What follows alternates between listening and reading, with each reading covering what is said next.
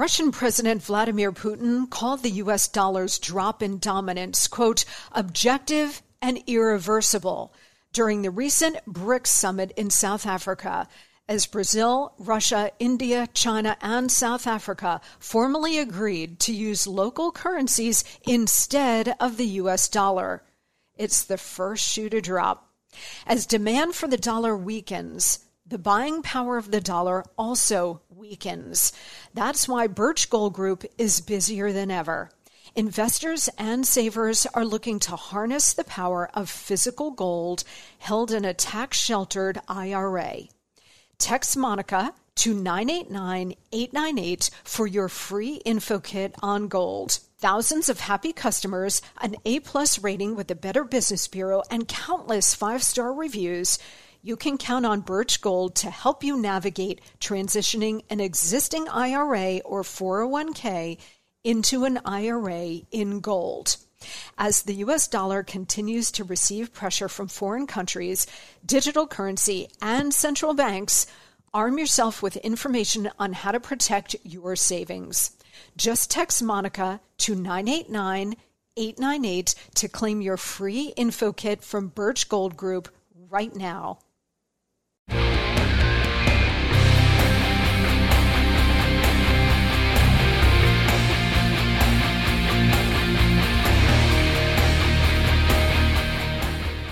Hey guys, I'm Monica Crowley, and this is the Monica Crowley Podcast. Thank you so much for joining me here on this Monday as we kick off a brand new week in Biden's America.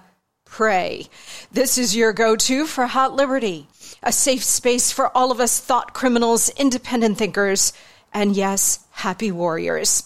Please follow me on social media. On Instagram, I am at Monica Crowley underscore. And on Twitter and Truth Social, I am at Monica Crowley. By email, I am at Monica Crowley podcast at gmail.com. Again, that's Monica Crowley podcast at gmail.com. I read them all, I see them all, but I can't read yours unless you send me one. Monica Crowley podcast at gmail.com. All right. Um, I'd love to be able to give a little tease about what is coming up later in the week on the show. I, I've got some big shows planned, but I'm still in the process of confirming some big guests. So bear with me here. We will go with the flow this week, but rest assured, no matter what we do and no matter whom joins us, we're going to have really, really big shows as usual. So tell all of your friends about the Monica Crowley podcast. Make sure everybody is right here Mondays, Wednesdays, Fridays, listening to the show. This is where the truth comes. This is where the truth is reported. This is where the truth lives right here on this show. I mince no words. I tell you exactly how it is and how to move forward. That's why you come to this show. We do not sugarcoat anything. We tell you exactly where we are and exactly where we're going and the exact nature of the enemy that we face. So please tell everybody uh, to get on board here with the Monica Crowley podcast. You know, you don't want to be missing out. No FOMO, no fear of missing out, right? You got to be here on this show. All right, today I want to cover the Twitter files from a slightly different angle. Also, today we're going to be joined by the OG on the Hunter Biden laptop story, Emma Jo Morris, now the politics editor at Breitbart. She was at the New York Post in October of 2020, and she was the very first reporter to report the existence and the contents of Hunter Biden's laptop. She, of course, got shut down by Twitter for reporting the facts, as did the New York Post. One of the biggest media scandals in American history. Actually, this is one of the biggest political scandals in American history. And Emma Jo was right at the center of it all from day one. She is going to be here. Plus, your emails, all straight ahead. First up, the Monica Memo. Before we get into the Twitter story, and it's an Elon Musk story, but it's actually much bigger than that because this is now an intelligence and law enforcement story, as it was from the very beginning, although we didn't really have all the facts and details to flesh that out. But before we get into that, just a note here about Georgia. The Georgia Senate runoff race is tomorrow, Tuesday, December 6th. Herschel Walker versus Raphael Warnock. A lot of these polls, and I don't know how accurate they are coming out of Georgia, but a lot of these polls show Herschel Walker falling behind Raphael Warnock. He's the incumbent, so obviously he's got the advantage. But Georgia is still a red state, guys. This is why this is why this is all incredibly frustrating. Georgia is still a heavily conservative state. There is no excuse for Georgia to have not one but two Democrat senators, okay? They just reelected their Republican governor, Brian Kemp, by a huge margin. Georgia is conservative, it is red. So, what is going on? Well, in these Senate races, the federal races versus the state races, like for governor, the Democrats, the national Democrats, have gone into Georgia and crisscrossed it and done exactly what we have been talking about since 2020 with the early voting, the mass mail in voting, the ballot harvesting, the ballot curing. They have been doing that now for a month. And where's our side been? I don't know. I don't know. Where have they been in Georgia? Have they been doing any of this? So now, not only do we have two major election cycles where we have been behind the eight ball, 2020 and 2024, but now we're going to have this runoff race. So now you can add a third race to the failures of the RNC and the Georgia Republican Party, who have not gotten control over where we are on this stuff. We need to be mastering this stuff. Otherwise, we have no chance. I spoke to dozens of members of Congress recently, last week in Washington, about this. I mean, you could sort of understand 2020 with the chaos of the pandemic and the shutdowns and the lockdowns and BLM and Antifa burning down the country and George Floyd and all of it. You could sort of understand that we weren't on top of it at that moment. But this is now two and a half years almost past that moment in time. We should have learned. We should have fixed. We should have remedied all of this, and we haven't. So there's going to be an election in early January for the head of the RNC. Ronna McDaniel has been in there for two terms, and she has just lost particularly recently, she and the RNC have just lost in every direction. So I am endorsing my dear friend who has been a regular on this show, Lee Zeldin, congressman from New York, who just lost the New York gubernatorial race by just five points. When most Republicans lose by 20 or 30 in the state of New York, he only lost by five. He ran a fantastic campaign and he gets it. By the way, his coattails delivered the House of Representatives to the GOP. The GOP would not have majority control in four weeks if it weren't for Lee Zeldin in New York. We owe the GOP controlled House to Lee. New York, deep blue state, flipped four congressional seats, two on Long Island and two in the New York suburbs. Okay? That was all Lee. We also flipped a number of seats in California. In fact, just one over the weekend that hadn't yet been called. It was called for the Republican. So you've got people doing the hard work in deep blue states to try to maneuver those states over time into the Republican column. Rome was not built in a day, so none of this happens overnight. But Lee Zeldin in the state of New York, did the heavy lifting, ran a fantastic campaign, flipped those congressional seats, came within five of this psycho who is sitting in Albany right now, Kathy Hochul. So he is a tremendous hero. And you know what? Lee is also military and he gets it. He gets it. He gets what hour it is in this country. That's what we need in leadership. We're already stuck with McConnell. And McCarthy, I don't know what's going to happen there. But Ronna McDaniel, to the extent that we can control that, that is the change that we need. The corruption runs so deep. We're going to talk about this Twitter thing here in a second. The corruption in this country runs so deep. And we're going to talk about the DOJ and the FBI because, look, I've said this repeatedly. I will keep saying it until I'm blue in the face or I drop dead.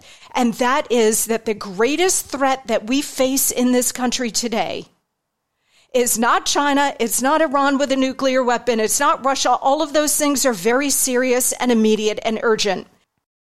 But the most immediate and urgent threat that we face right now is from within.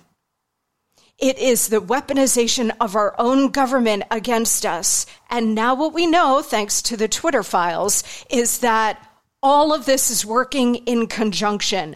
Big government, which is weaponized against us, big tech, which is weaponized against us, and then all, all of the rest of it. Big pharma weaponized against us. You name it in every direction. Big education, all of it in this country is shot through with corruption and communists who want to tear down this country. So when we look at the Georgia runoff tomorrow, and please, if you're in Georgia, vote for Herschel. If you don't live in Georgia, go to teamherschel.com, support him however you can. I know the race is tomorrow. Please pray for Herschel Walker. It's not looking very good. It looks like he's fading in these final days, but nothing is impossible if you have God on your side. So I would ask that you please pray for him. Beyond tomorrow's Georgia runoff, which, you know, if Herschel loses, it's going to be a 51 49 Senate, which is going to really put us on the back heels. We won't have the power sharing arrangement that we currently have now. In the Senate, we will distinctly be in the minority, which is what Mitch McConnell wants. All right, let's be really clear about this. McConnell has helped Herschel, not at all, along with Blake Masters in Arizona and so many others that got Zippo support or very little support from Mitch McConnell and the Senate fund. Zero or very little. Why? Because Mitch McConnell, who's also totally compromised with the CCP, he and his wife, right? I mean, we're out here pounding on the president, on Joe Biden, for being compromised with the CCP, for taking tens of millions of dollars, when our Senate leader is just as compromised, if not more. So, where, where's our moral high ground here? Where is it? We don't have it because our leaders suck and they're as corrupt in many cases as the left is. So, he didn't help uh, Herschel, and the reason is because he would rather be in a minority that he can control than a majority full of America firsters like Herschel Walker that he can't control. That's it. You think they give a flying crap about this country? Absolutely not. They're in it for themselves, their own empowerment, amassing as much power for themselves as possible. So, you know, Mitch McConnell can go running around Washington as like the big Republican kahuna on the Hill. Anybody takes his call. So it's all about amassing power and riches, enriching themselves. The country is hanging by a thread, and the people in the Republican leadership could give a crap. That's just the reality. And the RNC with hundreds of millions of dollars just floating around like a giant slush fund, Ronna McDaniel has spent her two terms as head of the RNC just doling out favors, doling out money, and collecting chips. So someone like Lee Zeldin or Harmeet Dillon, who also she threw her hat formally into the ring over the weekend. Love Harmeet. She is phenomenal. Harmeet, and then there might be others who jump in this race. Lee said he's looking seriously at it. He, he told me that over the weekend. He put it up on Twitter publicly. All right. But anybody who wants to challenge Ronna is facing an uphill battle because all of these people, the 168 in the RNC, they have been getting so much money and goodies from her over the years that, eh, of course, they want to pay her back. So the corruption, guys, is in every direction and it's disgusting. It's gross and it's driving this country off the cliff. Mitch McConnell, Ronna McDaniel, all, all of them, uh, they're all like, well, we like being the controlled opposition. Well, yeah, you're the controlled opposition because you are controlled. And frankly, they want to be controlled. You think they want to fight the fights that we're fighting on this podcast every day? The fights against the communists trying to destroy the country? The fights against the propaganda press?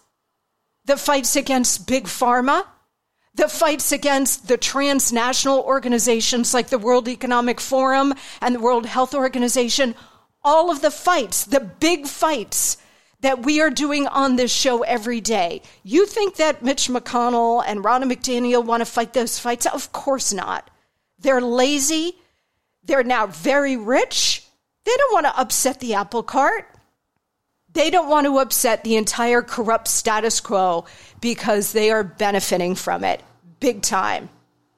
The only one so far at that level who has come in and upset it is Donald Trump. And that's why he is an existential threat to all of them, and that's why they continue to need to destroy him. They cannot believe he is still standing. They can't believe it. But he is. And that in and of itself is a miracle. Is Trump perfect? Of course not. Is Elon Musk perfect? Of course not. But God uses imperfect people to carry out his work on this planet. And all you have to do is you look at the Old Testament, Abraham, Moses, Noah. I mean, they were drunks. They had all kinds of problems. New Testament, Jesus is hanging out with the prostitutes and the rest of it, the tax collectors, and uh, you name it, the dregs of humanity. All right? God uses imperfect people. The only perfect person was Jesus Christ. That's it. So God uses imperfect people to get his work across. And there is a reason he is protecting Trump. There is a reason he is protecting Ron DeSantis. There's a reason he's protecting Elon Musk. But they need our prayers. So we're going to take a quick break. When we come back, we're going to talk about this Twitter story because you want to talk corruption. This is the depth of corruption that the leaders on our side are protecting. They're not fighting these battles. We are, but they're not. We're going to unravel everything that we know so far thanks to, to Elon Musk. But as we pray for Herschel Walker for tomorrow's runoff, we also need to be praying for Elon Musk and his protection. We're going to deal with that on the other side. Sit tight. Okay, everybody, listen up. We all want to be healthier, right? Well, to get there, we have to have a healthier diet, which is not always easy to do. I can attest to that. You know, that shredded lettuce in a double double and the fruit filling in a donut are amazing, but they do not count toward the recommended five servings of fruits and vegetables a day. Sorry to be the one to break it to you, but they don't. I don't always eat healthy either, but I will share that the Mayo Clinic says if you want to help prevent heart disease, lower blood pressure, and cholesterol, Eat five servings of fruits and vegetables every day. I don't, and you probably won't. That's why I take Field of Greens. Unlike other supplements, each fruit and each vegetable in Field of Greens was medically selected by doctors to support your vital organs, like the heart, lungs, kidneys, and the immune system. Flu season is here, and I trust Field of Greens to help me stay healthy. Field of Greens works fast and tastes so good. It's really delicious, guys, and you'll feel better with more energy. And you'll notice your skin, hair, and nails will look healthier too. I certainly noticed that in me since I started taking Field of Greens. If you don't always eat right and exercise, join me and take Field of Greens. Let me get you started with 15% off your first order. Visit fieldofgreens.com and use promo code Monica. That's promo code Monica at fieldofgreens.com, fieldofgreens.com. Okay, welcome back. As I mentioned, the Georgia runoff between Herschel Walker and Raphael Warnock is tomorrow in the state of Georgia. Go out and vote if you live there. Uh, do whatever you can to help with the ballot harvesting, ballot curing, legal challenges, etc. in the state of Georgia. But we will be watching that race closely tomorrow night, and on Wednesday we'll talk about and we'll we'll take it apart. I want to switch gears now and talk about uh, Elon Musk and the Twitter files. Elon Musk is single handedly taking on the entire regime. Everything that we just spoke about in the first segment of this show, from the corruption here at home, but also the transnational corruption and all of this dark, very dark agenda. Musk is single handedly taking it all on the entire globalist regime by himself. We must stand with him and we must pray for his protection. I'm not kidding. We talk on the show all the time about the spiritual war. There is something much bigger going on here. We are all pawns in it. We're active players, obviously. We have free will. But there is something much bigger God versus the enemy, good versus evil, however you want to put it. But there are a lot of demons right now making themselves known. Most of the time, demons, the big enemy, they are, the big enemy is a great deceiver, right? And comes in smooth packages, cloaks himself, cloaks the evil. Well, now the evil is right in her face. The corruption, the child sexual exploitation, all in fashion and movies and music and all, it's right in our face. So you've got a lot of demons making themselves known right now. Evil just doesn't cave, guys. It just doesn't give up. It evil does not just accept defeat. It doubles down. Evil redoubles its efforts. So this is what I mean when I say please pray for Elon Musk's protection. Dark forces are plotting ways to destroy him because he's over the target. The Hunter Biden laptop story, and we're going to talk to the original reporter of the New York Post here uh, coming up in the next segment about how it all unfolded and whether or not she feels vindicated. But that Hunter Biden laptop story was an intelligence operation. So, yes, there are other aspects to the story political, obviously, media and press, obviously, but primarily, this laptop story was an intelligence operation involving the corrupt FBI and corrupt intelligence agencies. Remember the letter from 51 so called intel officials saying that that laptop was Russian disinformation? Do you remember that? They, they put it out, and it was signed by Leon Panetta, former CIA director and defense secretary, John Brennan, former CIA director, Michael Hayden, former CIA director, James Clapper, former director of national intelligence. They all put out a letter, said that the Hunter Biden laptop and the New York Post reporting at the time had all the classic earmarks of a Russian information operation. Well, since Elon Musk blew the, started to blow the whistle on all of this on Friday night, those folks are eerily quiet, totally silent, not saying a word. Why? Because they know they were lying. They knew at the time they were lying. This was all their operation. Being quiet now, this is not a coincidence. Look, guys, they were all working together with the FBI to develop and disseminate the lie that the Hunter Biden laptop was Russian disinformation. And they did it as a way to suppress the truth, which was that Hunter Biden was a crackhead. And of course, the laptop was real. And the Bidens, what that laptop showed was actual concrete proof that the Bidens were deeply corrupt and therefore deeply compromised. So instead of allowing the reporting of the truth to go out there and be very clear and disseminated around the world, the FBI and the intelligence services in this country got involved to quash the story. Think about that for a second. Again, when we use the bigger framing of how the weaponization of our own government is the most serious threat that we face, Think about the depth of the darkness, corruption, and yes, evil at the root of what they did here. They needed to stop Donald Trump. They threw the kitchen sink at the man for the previous six years. Nothing stuck. Not the Russia hoax, not two fake impeachments, not January 6th. None of that stuck. The man was still standing going into the 2020 election. And so they had to figure out, oh, BLM, Antifa burning down the country leading into the election, lockdowns, the virus, all of it. They threw all of it at him. And nothing stopped him. and it looked like it was clear he was likely to win re election.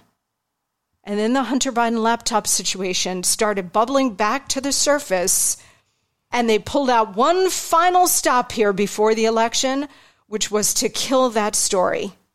They all worked together to do it. This excellent reporting from our friend Miranda Devine of the New York Post, who's done superb work on all of this from the beginning, including her book, Laptop from Hell. She's been on the show. We will have her back. But here's what she just reported today The FBI warned Twitter during weekly meetings with Twitter before the 2020 election to expect hack and leak operations by state actors involving Hunter Biden, and that those hack and leak operations were likely to happen in the month of October. This is according to a sworn declaration by Twitter's former head of site integrity, Yoel Roth, who Musk fired a couple of weeks ago. The warnings were so specific that Twitter immediately censored the New York Post scoop about Hunter Biden's laptop on October 14th, 2020, citing its hacked materials policy, a move described over the weekend as election interference by Elon Musk. The extraordinary revelation for the first time lays bare how the FBI was involved in pre bunking the story of the laptop, which had been in the FBI's possession for almost a year. Okay, guys, so let's take a step back. So the FBI and the intelligence agencies in this country, they knew what was on this laptop, meaning all of the incriminating information about all of the overseas dealings and the huge international grifting operation by the Biden crime family. They knew the corruption. It was right there on the laptop. So they knew Hunter was a crackhead and all of the stuff was on the laptop was real and true. And then they began to pre bunk the story by planting the seeds of the lie about Russian disinformation. And they did it in weekly meetings for a long time. So when it was time to pull the trigger with the big lie that this was all Russian disinformation, the ground was fertile at Twitter and Facebook and everywhere else in big tech for them to accept the lie because they've been briefed on this now weekly meetings for months on end. The ground was fertile for them to accept that lie at face value and then act to kill the story. This was an intelligence operation by the FBI and the intel services. It was all a setup. The FBI, CIA, NSA, whatever, their charter is to protect the American people from threats, foreign and domestic. That's it. They're not supposed to be political. And in the case of intelligence services, that is way illegal. I mean, it's all illegal. None of this, they, they can't be involved in politics. They're all supposed to be neutral organizations. Well, they haven't been neutral in a very long time. The corruption runs so deep. They got this laptop, had it for almost a year, knew everything on it, knew it was all true. And so they began to preempt, to anticipate the stories coming out. So they went to big tech and they started seeding the lie like oh gosh you know we we're we're getting all kinds of signals intelligence and other stuff that gosh golly, you know, state actors are going to try to to plan all kinds of stuff about Hunter and it's coming from the Russians and you got to watch out for this stuff. You guys don't want to be liable and you don't want your reputations wrecked by allowing Russian disinformation to be echoing all over Twitter and Facebook and the rest. Remember when Zuckerberg went on Joe Rogan a couple of months ago and said, Yeah, we were approached by the FBI who told us to be on the lookout for Russian disinformation about Hunter. It was all a giant setup, guys. How dangerous is this? Incredibly dangerous. So, this guy, uh, now formerly of Twitter, Joel Roth, Miranda Devine continues and she quotes him as saying, um, in a declaration to the Federal Election Commission, in December 21st, 2020, he said this, quote, I was told in these meetings that the intelligence community expected that individuals associated with political campaigns would be subject to hacking attacks, and that material obtained through those hacking attacks would likely be disseminated over social media platforms, including Twitter. I also learned in these meetings that there were rumors that a hack and leak operation would involve Hunter Biden. Roth's signed declaration formed part of Twitter's defense against a complaint by the Tea Party Patriots Foundation that its censorship of the New York Post story was an in kind campaign contribution to then presidential candidate Joe Biden's campaign. So he was deposed as part of this, this suit. The FBI also warned Facebook to be on high alert for a dump of Russian propaganda before the 2020 election in terms specific enough that it, quote, fit the pattern of the New York Post story, according to Zuckerberg, talking to Joe Rogan back in August. So, guys, do you see how the FBI knew? Obviously, they knew what was on the laptop, so they knew exactly what was coming. So they could go to Twitter and Facebook and others and say, you know, we really think that something like this is coming. It was so specific that Twitter and Facebook and the others, they had it in their minds. And so when the story broke, they were like, oh, this must be what the FBI and intel agencies were telling us all along. Do you see the psyop here? Do you see the intelligence operation here? So Facebook obviously joined Twitter in throttling the story and so on because they were all they were told that it was coming. And because they're all ideologically on the same side, they wanted to believe the lie was true. Okay, so this is where the psychological part of this psyop kicks in. They all wanted to play the game. They all wanted to believe it was true. There was no skepticism applied here. Nobody said, gee, you know, I, maybe because the FBI is so corrupt and they all hate Trump and they're trying to stop him, maybe we should think twice about what we're being warned about here. No, no. They wanted it to be true. Get this the FBI agent, and this is again according to Miranda Devine, uh, the FBI agent who organized those weekly meetings with big tech was Supervisory Special Agent Elvis Chan whose post grad thesis claimed that Russia interfered with the 2016 election to help former President Donald Trump. So Elvis Chan was also one of them. He was a professional liar and he knew exactly what was going down. So he was the one who was organizing these weekly seeding sessions with big tech. Chan testified by Zoom this week in a lawsuit and this is the lawsuit led by our guest on Friday, Eric Schmitt, the Missouri Attorney General and Senator elect. By the way, if you have not listened to the Monica Crowley podcast on Friday, please go back and listen to it because it is extremely timely knowing what we know now after Friday night. Musk released all of this via Matt Taibbi.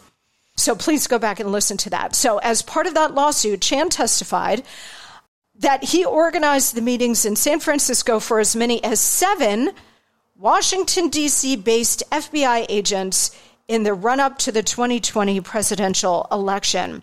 Chan also organized weekly meetings with Facebook. So the lawsuit by Schmitt and the Louisiana AG alleges that White House officials and federal agencies acted with big tech to censor quote, disfavored speakers' viewpoints and content on social media platforms. Under questioning by the Missouri Solicitor General John Sauer on Tuesday, Chan said that the FBI warned Twitter to be on guard for a hack and leak operation, but could not recall whether Hunter Biden was mentioned. Sure, it's the old, gosh golly, I can't recall. According to sworn testimony from a Twitter employee, the FBI warned the company about a hack involving Hunter Biden before the Post published its report on Biden's laptop.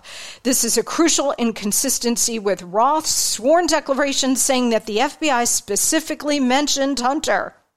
The FBI used the meetings to lobby the platforms to change their terms of service in order to be able to quickly take down hacked material says a source with access to a transcript of Chan's testimony. So they worked on these social media platforms to change their TOS, their terms of service, so that if they were presented with some kind of messaging from the FBI or CIA or whatever about hacked materials, they would immediately take it down. Oh, we're not going to publish hacked materials, even though hacked materials have been everywhere okay, all over these platforms, but they worked on them to change their terms of service so that they would have to take down hacked material. This is reminiscent of the CDC changing its definition of a vaccine to accommodate the fact that all of these COVID vaccines have failed. Failed with transmission, failed with halting spread, failed with all of it.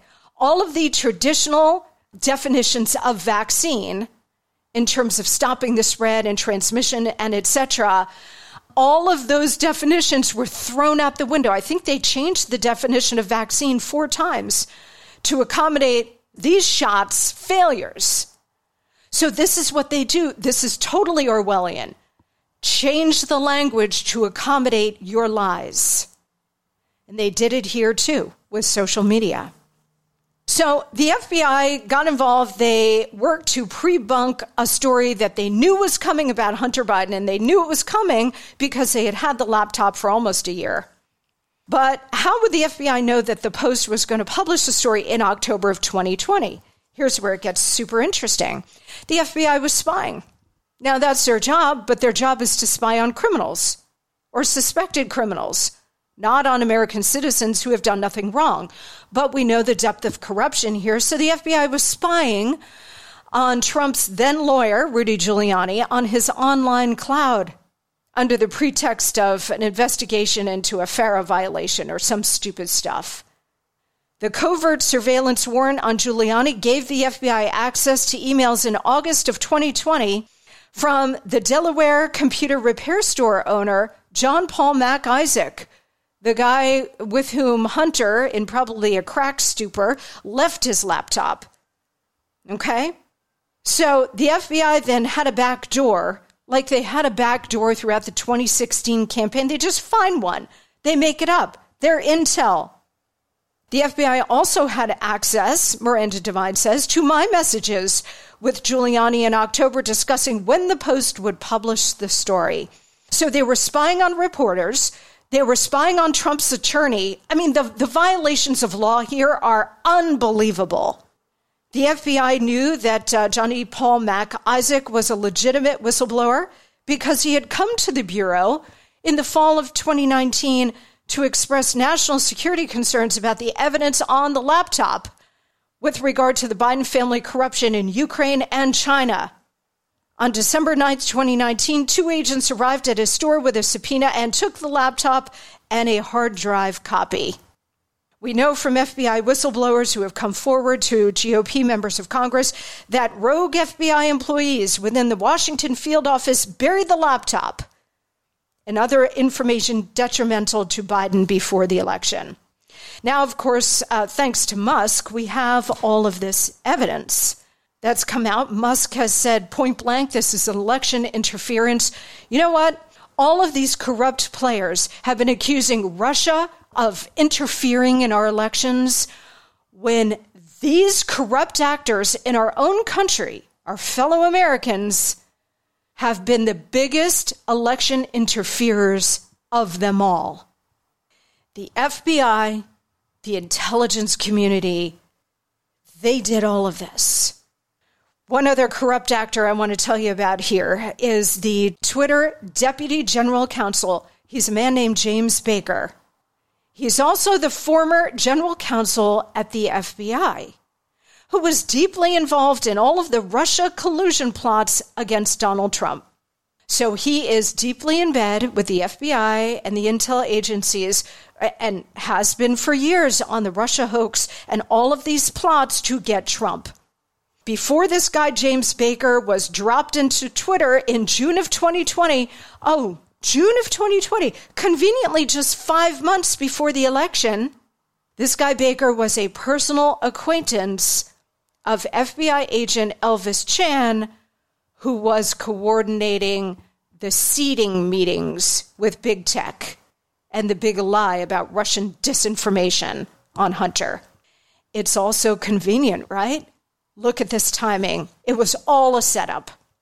Elvis Chan testified last week that he knew Baker from when they worked together in 2016 with, with the FBI lovebirds, Agent Peter Strzok and lawyer Lisa Page on an investigation of a hack on Yahoo.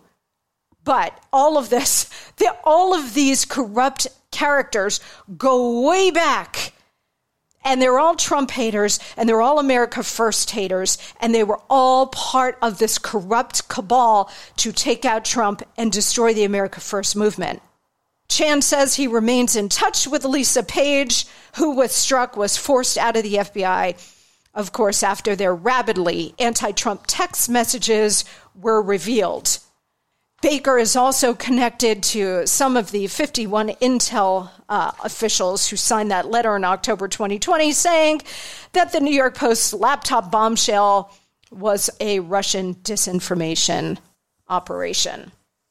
So you can see how all of this is of a piece. We talk about it all this time on this show, how it's all of a piece. This is all so incestuous like all corruption, all corruption is incestuous. And this is no different. I will just end my big monologue on this with this.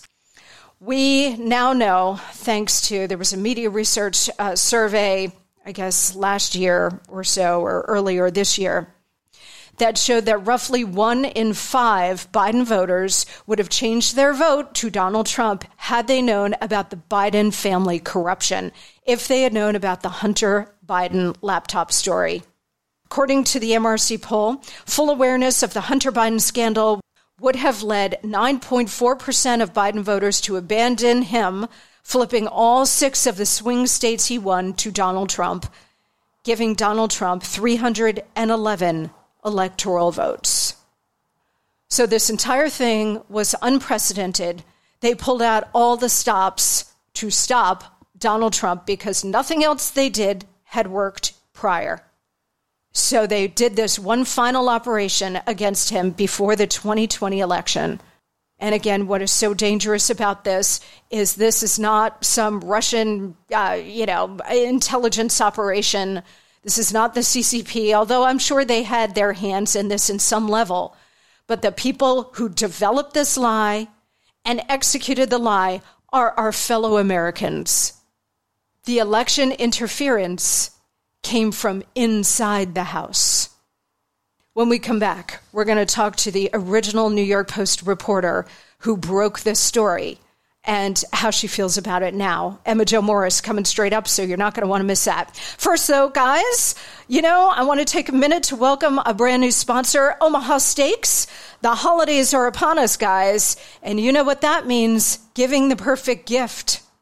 Well, now you can achieve gifting greatness when you give the gift of perfectly aged, tender, and delicious Omaha steaks.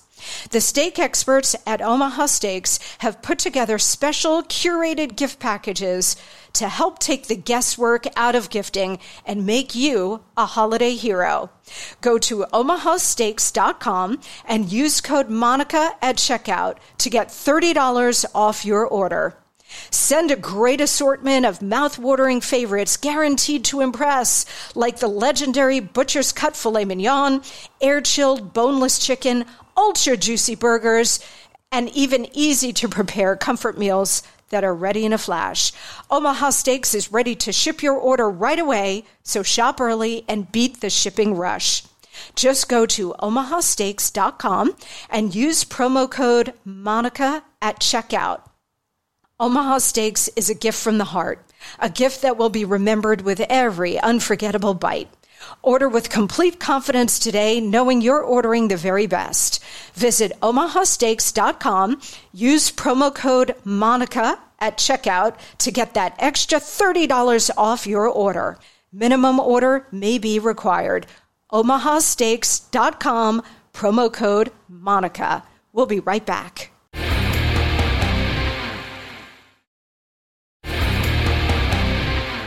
Well, I am absolutely thrilled to welcome the OG, the original gangsta of the Hunter Biden laptop story. Emma Jo Morris is now the politics editor at Breitbart. So please go there and check out all of her extraordinary work at Breitbart News. But previously, she was at the New York Post, where she was the one, the very first reporter to break the Hunter Biden laptop story. And she suffered the predictable consequences for it, including Twitter locking the New York Post Twitter account and preventing people from sharing the story. Now, thanks to Elon Musk, we know that her reporting was all true. And she was, of course, right all along, as we knew at the time she was. Emma Jo Morris joins me now. Hi there. Thank you. Thank you so much. And and I'm so glad that you call me a gangster because I do think of myself that way. Well, you. should because you are. You and and on this story in particular, you are the OG. So I'm yeah. really glad to have you with us today. Thank you. Thank what, you so much. Oh, of course. No, of course. It's nice to talk to you again. What does it feel like to be utterly and totally vindicated? So it's funny, you know, I get this question um, a lot, uh, you know, because every time something happens where either somebody in the legacy media has to come forward and admit something or whatever, you know, we've had a few moments over the years. It's now been o- over two years since the story broke, um, where where there has been some vindication from Politico or the New York Times or CBS or whoever you want, now Twitter, and it's like okay when i broke this story i was i was the deputy politics editor at the new york post. I wouldn't have typically had a byline but this was my story and i was going to take it um, and publish it under my name. But i was 27 years old. I was i knew that this story was true. I would not have risked my entire career. I still have a lot of years to go in the industry. I still have a lot of years to go to, to be working and I, I wouldn't have gambled at 27 years old the rest of my future if I wasn't sure. I was sure. So, you know, I, I get vindicated, I, I, suppose, every time this happens, but it's like I knew the whole time that this was correct, which is why I did it at 27 years old and did it under my name and took full ownership of it. Um, and, and, you know, really like, honestly, every time this happens, it just kind of, you know, at this point, I don't have it, um, you know, I have a hard time summoning the rage to feel about it because but really like how I feel every time this happens is like wow what a scam. What a scam for the American people because the reason why I reported this was so that people could make an informed decision about who they wanted to vote for. You know that's really the hallmark of American citizenship is that you have a free press and you have um, a democratic process that you engage in where you cast a ballot based on the information that the free press has given you. And then you can decide who you want to be your president and they were robbed. Um, and and every time this happens, it reiterates and reinforces the fact that the American people were robbed. So you know, for me, it's like yeah, like it's great, and and you know, I'm happy to see people admitting um, that they were wrong, or in this case, you know. Being revealed to have been, you know, disingenuous and liars and, and censors, but but ultimately, it's like, yeah, I knew I was right. And the unfortunate thing is that the American people didn't have the opportunity to to fully be informed in casting their ballot. How does it feel? How does it feel knowing what we now know? And I, I do want to have you walk us through, you know, that period of time in October of 2020. But before we do that, how does it feel now, Emma Jo, in the last like 72 hours since Musk released so many of these internal communications at Twitter? How does it feel to know that, like, little old you at 27 years yeah. old, very talented reporter, obviously, but, you know, this young reporter at the New York Post that you had, you were in the crosshairs of the entire fearsome U.S. government. So the FBI, the intelligence agencies, Twitter, Facebook, the rest of big tech that you, you at 27 years old, it was like, this this like young woman who's reporting this story and you had literally the entire regime focused on you and your story. In retrospect i mean even in retrospect doesn't that scare you a bit Oh yeah, totally. You know, I've always been a little bit of a wild child growing up, and um, and uh, I but I could have never imagined um, upsetting people to the extent that I have now. and yeah, I mean, exactly. That's exactly how I feel. It's like I'm just I see myself as just like me, you know, and my life is just my life, and my work is just my work, and you go through it every day, and you wake up every day doing the same thing, and it doesn't occur to you that you could be of so much interest and such intense interest to some of the most powerful organizations in the world. I mean, I guess it wasn't me personally, right? Like anybody who would have had this story would have been in that interest, but yeah, I mean, God, it's so weird. Um, it's so weird to think about the amount of resources and energy that went into bothering with me. It is it's incredible and you know you you weren't aware of what was going on behind the scenes at the time and now we do know. So I, I, want to take a step back, but kudos to you for being such a fearless reporter, whether you knew it or, or you don't know it or whatever it is, that your commitment to the truth is really extraordinary. And that's why I'm pointing everybody to your work at Breitbart because it's so great as well. Um, really truthful, honest reporting. And we've got a dearth of that in America today.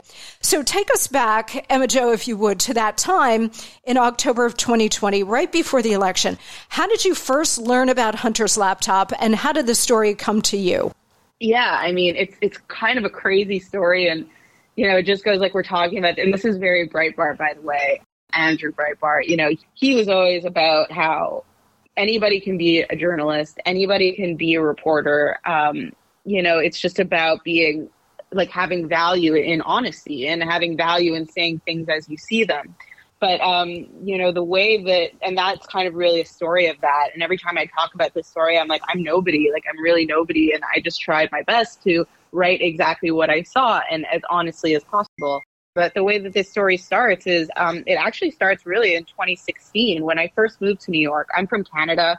Um, I'm not from the US. I'm a dual citizen, thank God. And so I moved to New York City to work at Fox News for Hannity right after I finished university. That was my first job out of university. And I didn't have many friends here. I started making friends slowly. And I met this guy named Vish, Vish Burra, who did not work in politics at the time. Um, we had some mutual friends, and he had a hobby and an interest of politics. So we connected over that. Um, he's obviously conservative. Uh, and he would share like articles and memes and stuff like that. And, and we connected and ended up becoming fast friends in New York. He did not work in politics though. He was working at like some sort of tech company, some startup. Anyway, um, we used to go for lunch and, and just hang out and chill on the weekends and whatever. And then fast forward to 2020, I start working at the New York Post as deputy politics editor. I move on from Fox and, and go there. And Vish starts working for Steve Bannon, uh, producing his War Room podcast. He finally gets an entree into into the media world, and he's working for Bannon at this time. And we've remained friends over these years. Anyway, um, you know, Bannon gets roped in by Rudy Giuliani on this hard drive because of all the CCP information, uh, which Bannon is an expert on. So Rudy Giuliani is the first person to come into possession of the hard drive after from the um, computer repair shop man, and uh, and then from there it goes to Rudy, and then it goes to Bannon, and so Bannon comes into possession of it, and Vish says, "Hey, I have this friend who's the editor of the New York Post, and she is." Not a brand name, but she is honest and like she is going to do the story right. You should call her. So I get a call from Steve Bannon in September of 2020 saying, Hi, this is Steve Bannon, and I have a story that's going to change your life. And I say, What is it? And he says, I have Hunter Biden's hard drive. And, you know, obviously there's many steps between that phone call and when it published in the New York Post, but that was the origin story of the laptop from hell. Just incredible. And obviously, at the time, you had no idea, uh, no way of knowing that the FBI and the intel agencies had had this laptop well, I, I, maybe you did know that they had had the laptop well, at that time that, for well uh, almost a year, right? Yes, exactly. So part of the way that I was convinced that this was legit in the first place, which I was very skeptical, obviously at first, but part of the reason why I, I was, became convinced that this was worth doing was the um, computer repair shop guy. Way before Giuliani ever came into the picture or the press came into the picture, his initial um, move was to call the FBI. Yes. say, hey, I have Hunter Biden's computer. He's abandoned it. He's not picking it up. He's not paying for the service.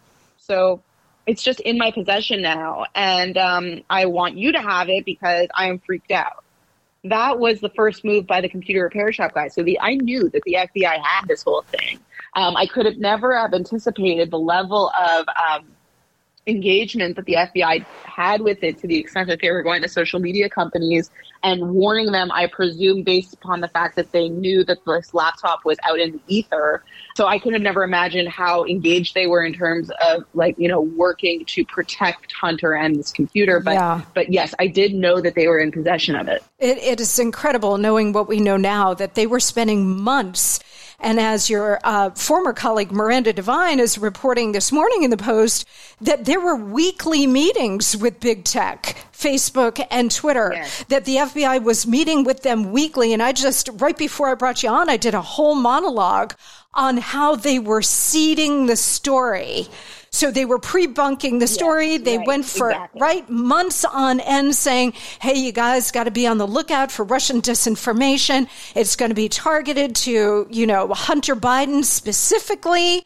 Like the main Twitter yeah. guy who's now no longer right. there actually swore to that under oath that the warnings were specifically targeted to Hunter Biden, etc. So they were seeding this lie so that when they were ready to pull the trigger when your story came out, Twitter and Facebook, that ground was fertile to accept what the FBI had told them to then go ahead and censor that story. Oh yeah, that's it. Exactly. That's exactly right. It is so revolting when you think about it. It's it's you know, it just really it violates every single tenet of American citizenship and every single promise of American citizenship in all wrapped up into one situation. It's it's beyond comprehension. Um, but the thing that is also what I was about to say about this is they had willful, like they were being obviously um, primed by the FBI in order to do this. But they also, what I found really interesting and revealing was they were really interested in some sort of willful ignorance of, of this story. And I'll, I'll tell you why I think that. So Twitter deputy counsel um, in these emails that Matt Taibbi tweeted about that Elon Musk revealed. Twitter deputy counsel is a guy named Jim Baker. Yes. And Jim Baker, if that name sounds familiar to you, it's because it is familiar to you. He was former senior level FBI and he was at the center of the Russia hoax. Correct. So he goes and falls up from the Russia hoax to being deputy counsel at Twitter and now he is the chief basically chief lawyer for twitter. And and you see in these communications that he's basically like um, we don't know if this is hacked. Uh, we don't know if it's a leak or of some sort. We don't know if it's theft of some sort. So let's err on the side of censorship.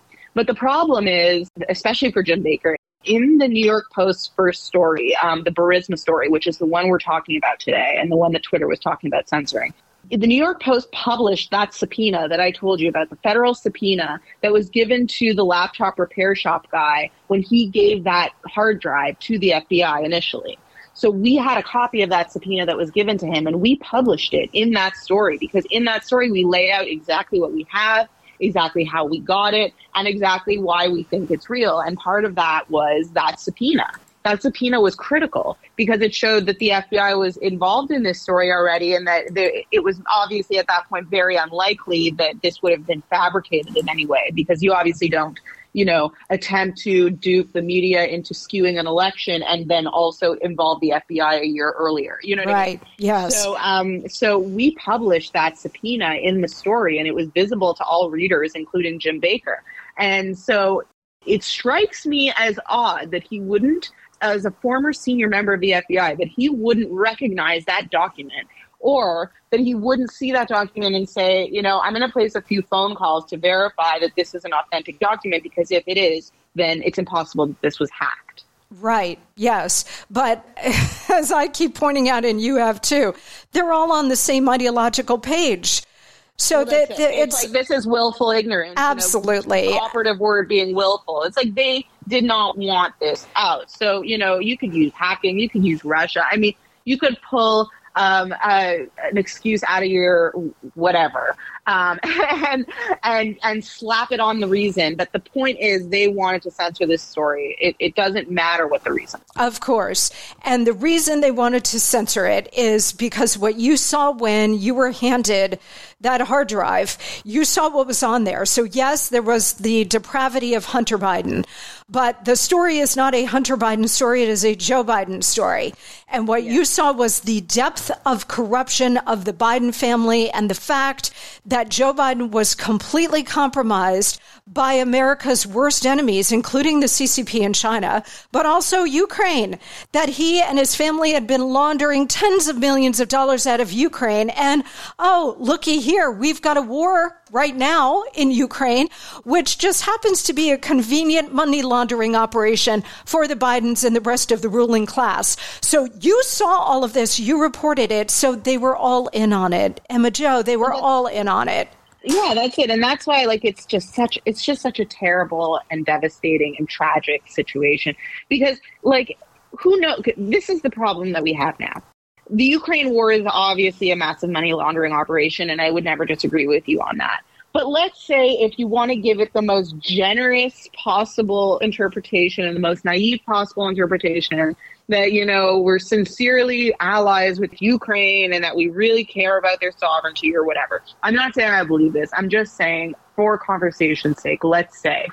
you want to say that and you want to argue that. It's impossible to know that because this person is so corrupt. And we know that this person is so corrupt. And that's why it was so important to me, like, you know, in my opinion, that this story be known broadly by the American people when they're electing their president. It's like, you can never now look at anything Joe Biden does, whether it be a climate deal with China and the rest of the the um, you know world where China gets a pass for their egregious um, crimes against the natural environment, whether it be the war in Ukraine. Like you know, there's so many things. Belt and Road is raging. Like we can't gauge anything that the um, the Biden administration engages with in good faith because we know that this guy is on the take from all of these various weird places that could, could compromise his judgment. Well, that's exactly it's, right. It's such a travesty. It, it, and so it, and dangerous for the American people, our national security, the homeland, because everybody yeah. now is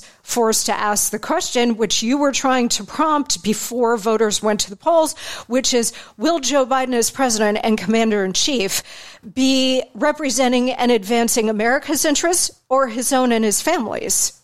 Well, that's it. And, you know, you can debate about what the best way to achieve this is, but ultimately, what our, especially foreign policy, is supposed to be based on is the central question of is this in America's best interest? That's that right. Is it. That's it. And once you have that well poisoned of acting outside of America's interest, you know, like I said, you could debate about what mechanisms and what moves will lead to America's best interest. But as long as that central question is what is guiding the decision making, I'm fine with that. And then I can have a debate about whether, let's say, engaging in Ukraine is in our best interest or it's not. But with, what's going on now is that, again, like that, that question has been polluted with are, are, we talking about America's best interest or are we talking about the Biden's best interest or are we talking about their client's best interest? Well, that's exactly right. And that's the most dangerous aspect of this whole spectacle. So now, Emma Jo, now that you've had time to absorb what's been exposed, and I understand that there's more to come, Musk said there's even more. Stay tuned for, for the second round of this. What has surprised you the most? And have you learned anything new that's been exposed that you didn't know before? I think a lot of it was kind of just providing color to stuff that we kind of already knew or had a hunch about and confirmed it. I think the thing that was probably most striking to me was the level of groupthink in this organization to the extent that it's like, you know, this came out of the New York Post. It's not favorable to Democrats. It must obviously be nefarious. We just have to figure out how. And there's nobody within that organization and within the top ranks of Twitter, not one person who raises any sort of peep of alarm about, um, you know, questions such as maybe this is real. yeah. Yeah. I mean, it really. You know, like that's not even entertained. It's like this has to be. There's some duplicity. We just don't know what it is. So let's just censor it, and we'll figure out what it, what's going on after. It's like there's no one, not a single person, not a lawyer, not a tech executive, not a health, not a Twitter safety person, not like no one, no one there is like, wait, maybe this is just like a story, like a news story. Yeah, and you know, I kept saying, like, obviously Hunter was a longtime crackhead. So obviously the thing right. was real, and obviously he forgot about dropping it off at the plate. Like common sense tells you. But again, when you're dealing with this is basically a Marxist revolution that we're experiencing with fascist tactics. So obviously they're going to put that grand project of remaking America ahead of the truth, ahead of everything. It's a whole Orwellian cluster bleep, isn't it? Yeah, oh, 100%. And it's just, I mean, you know, some of it is obviously intentional. When you have like the top brass of the company all one way, they tend to hire people who fit in that culture, which is all that way. You also have the problem of the fact that they are, you know, based in Silicon Valley, which is extremely liberal um, and and a lot of people there do have very revolutionary attitudes. Yes. Um, and they're not shy about t- telling you that. Um, but it's so it's just so irresponsible um, to to run a company that is the platform for the proliferation of information globally, and to not say like, hey, you know, maybe we should hire some people out of Texas. Maybe we should hire some people um, out of a major city, like you know, from somewhere not in a major city. Like there is zero concern of any sort of. They talk so much about diversity. It's so ironic they talk about diversity all day, but then they focus on this like on these superficial traits and call that diversity like gender or sexuality or, or race or other things that have nothing exactly nothing to do with the contents of a human being. And then they'll say, oh, we, well, we have a commitment to diversity. But they won't have a single person who is on an email chain about censoring a story from the oldest paper in America, the fourth largest in circulation in America, founded by Alexander Hamilton. They won't have a single person on that conversation in that thread that says, hey, is it possible that this is um, relevant to the American people and that we should probably, you know, cool off on treating it like child porn, which is what Matt Taibbi revealed? Right. They were treating it like child porn.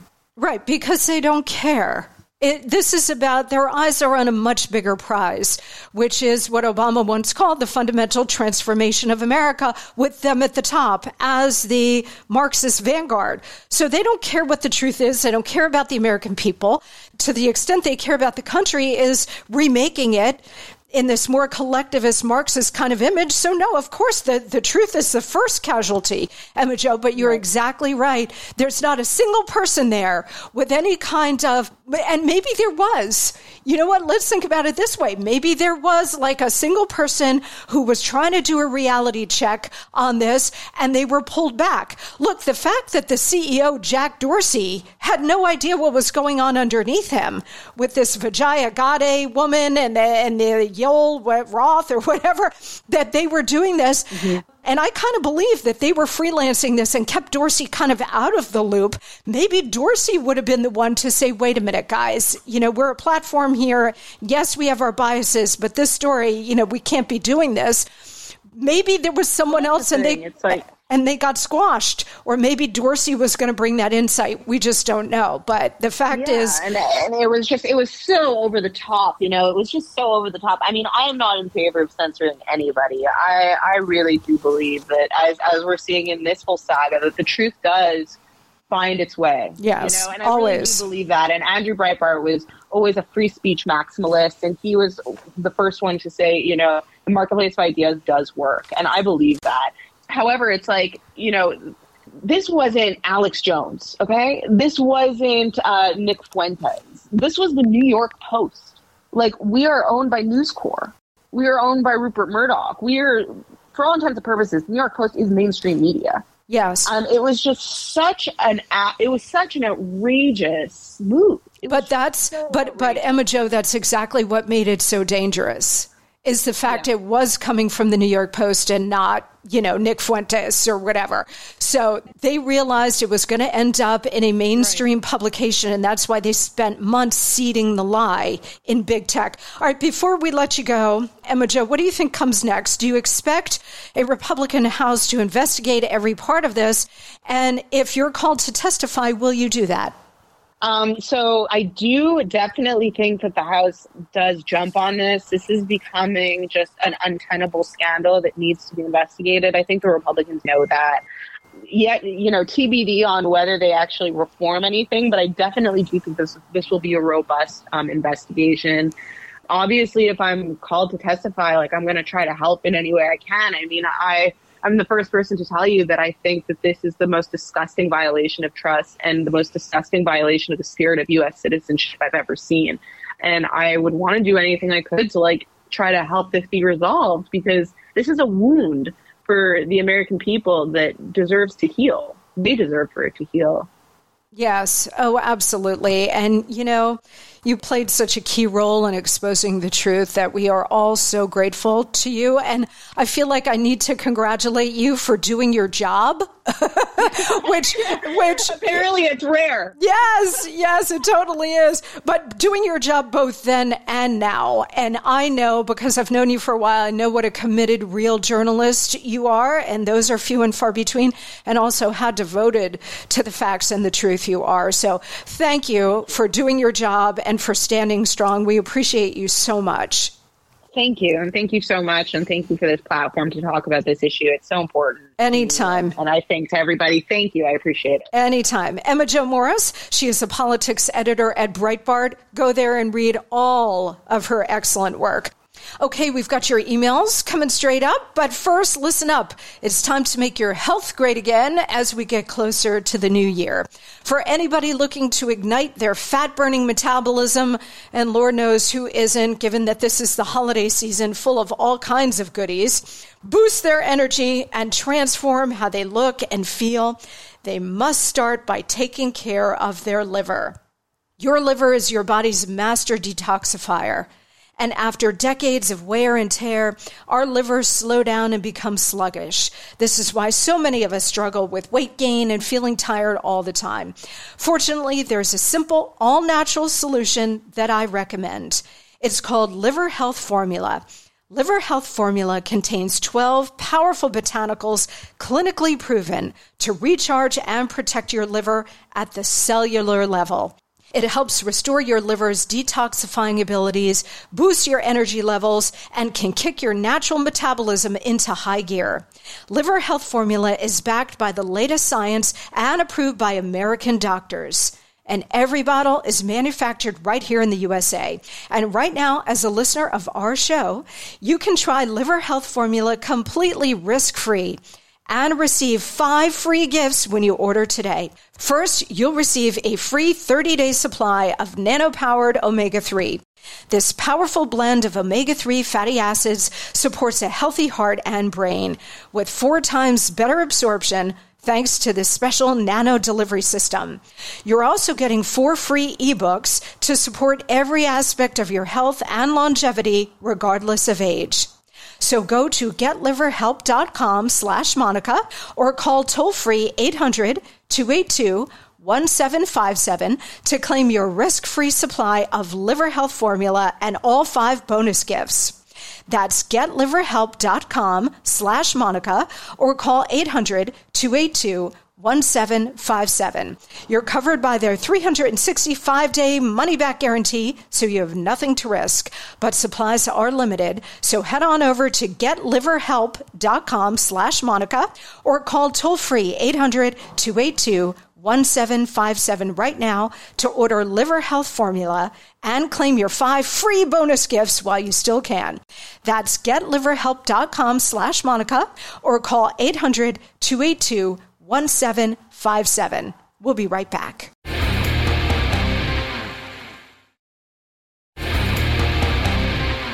Okay, guys, time now for the Monday email bag. Monica Crowley podcast at gmail.com is our email address. Again, that's Monica Crowley podcast at gmail.com. Jerry from Illinois writes, Good morning, Monica. Thank you for all of your hard work on behalf of the country we love. A question. What is the best way to proceed in the Georgia runoff? Which, by the way, guys, is tomorrow. I have no confidence in the establishment's Karl Rove and Mitch McConnell approach. Run by their design, the Georgia 2020 runoff was a disaster. Are they going to do the same strategy this time? It has been said that Governor Kemp has a great ground game apparatus on lend to the Walker campaign.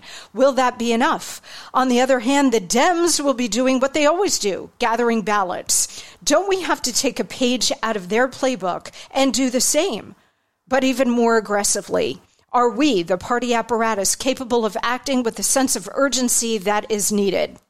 A suggestion Jerry continues, use some of the millions of dollars pouring into the Walker runoff campaign coffers and direct it to supplement the Georgia workers. Import as many experienced Republican ground game operatives from across the country as needed to blanket the state. Put them up in hotels around the state, spend millions of dollars if necessary. They can fan out and do hundreds of thousands of door to door literature drops and other get out the vote activities. Surely, with over $100 million that will be spent, this is affordable. Just do fewer TV ads if necessary. They didn't work last time. The workers can encourage as many early voters as possible so we don't fall behind in the vote totals from the start. Thanks again. Well, thank you, Jerry, for the very nice words. I'm so glad that you're listening to this podcast and enjoying it so much. As for your concerns about Georgia tomorrow, you are 100% correct. The runoff race between Walker and Warnock, again, is tomorrow, December 6th, and the Democrats have been working around the clock to get their votes moving. Early voting, ballot harvesting, and curing. They have been carpet bombing the state with ads and workers. Now, our side has been doing some of this too. But to your point, Jerry, we still not have learned the lesson of 2020 and the lesson from just a month ago that this is how you win elections. Not on the issues, not even on the candidate, just on the raw machinery of scoring ballots. That's it. So, unless and until we master that game, we're going to lose. That said, the latest polls in Georgia show Herschel maybe running even, maybe fading a bit. So while I know we're all tired and frustrated, we've got to put in these last 24 hours everything we have into getting Herschel over the finish line. The difference between a 50 50 Senate, where we'd have power sharing privileges, and a 51 to 49 Senate, where we would be in the distinct minority, is huge. So if you're in Georgia, please mobilize, get involved, find out how you can help harvest ballots even at this late hour. And if you don't live in Georgia, please support Herschel however you can. TeamHerschel.com. All right. And we will be all over this on Wednesday as well and how we move forward. Okay. All right, guys. Thank you so much for joining me here on this Monday. Have a great start to your week. Thank you also for checking out our terrific sponsors. We all really appreciate that. And I will see you right back here on Wednesday with another huge show. Thanks so much.